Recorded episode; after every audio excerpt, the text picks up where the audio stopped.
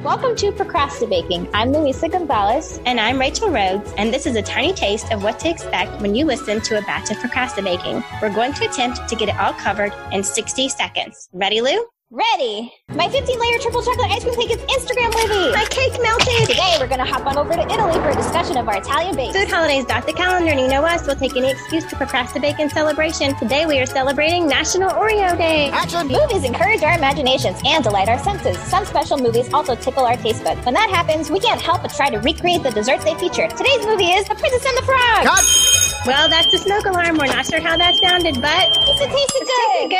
it's good. Woo! We did it! If that tickled your taste buds, we invite you to join us first and third Fridays starting January 1st for our Procrastinating podcast. You can catch up on older episodes at procrastinatepodcast.com or anywhere podcasts are available. Let us know if you decide to bake along.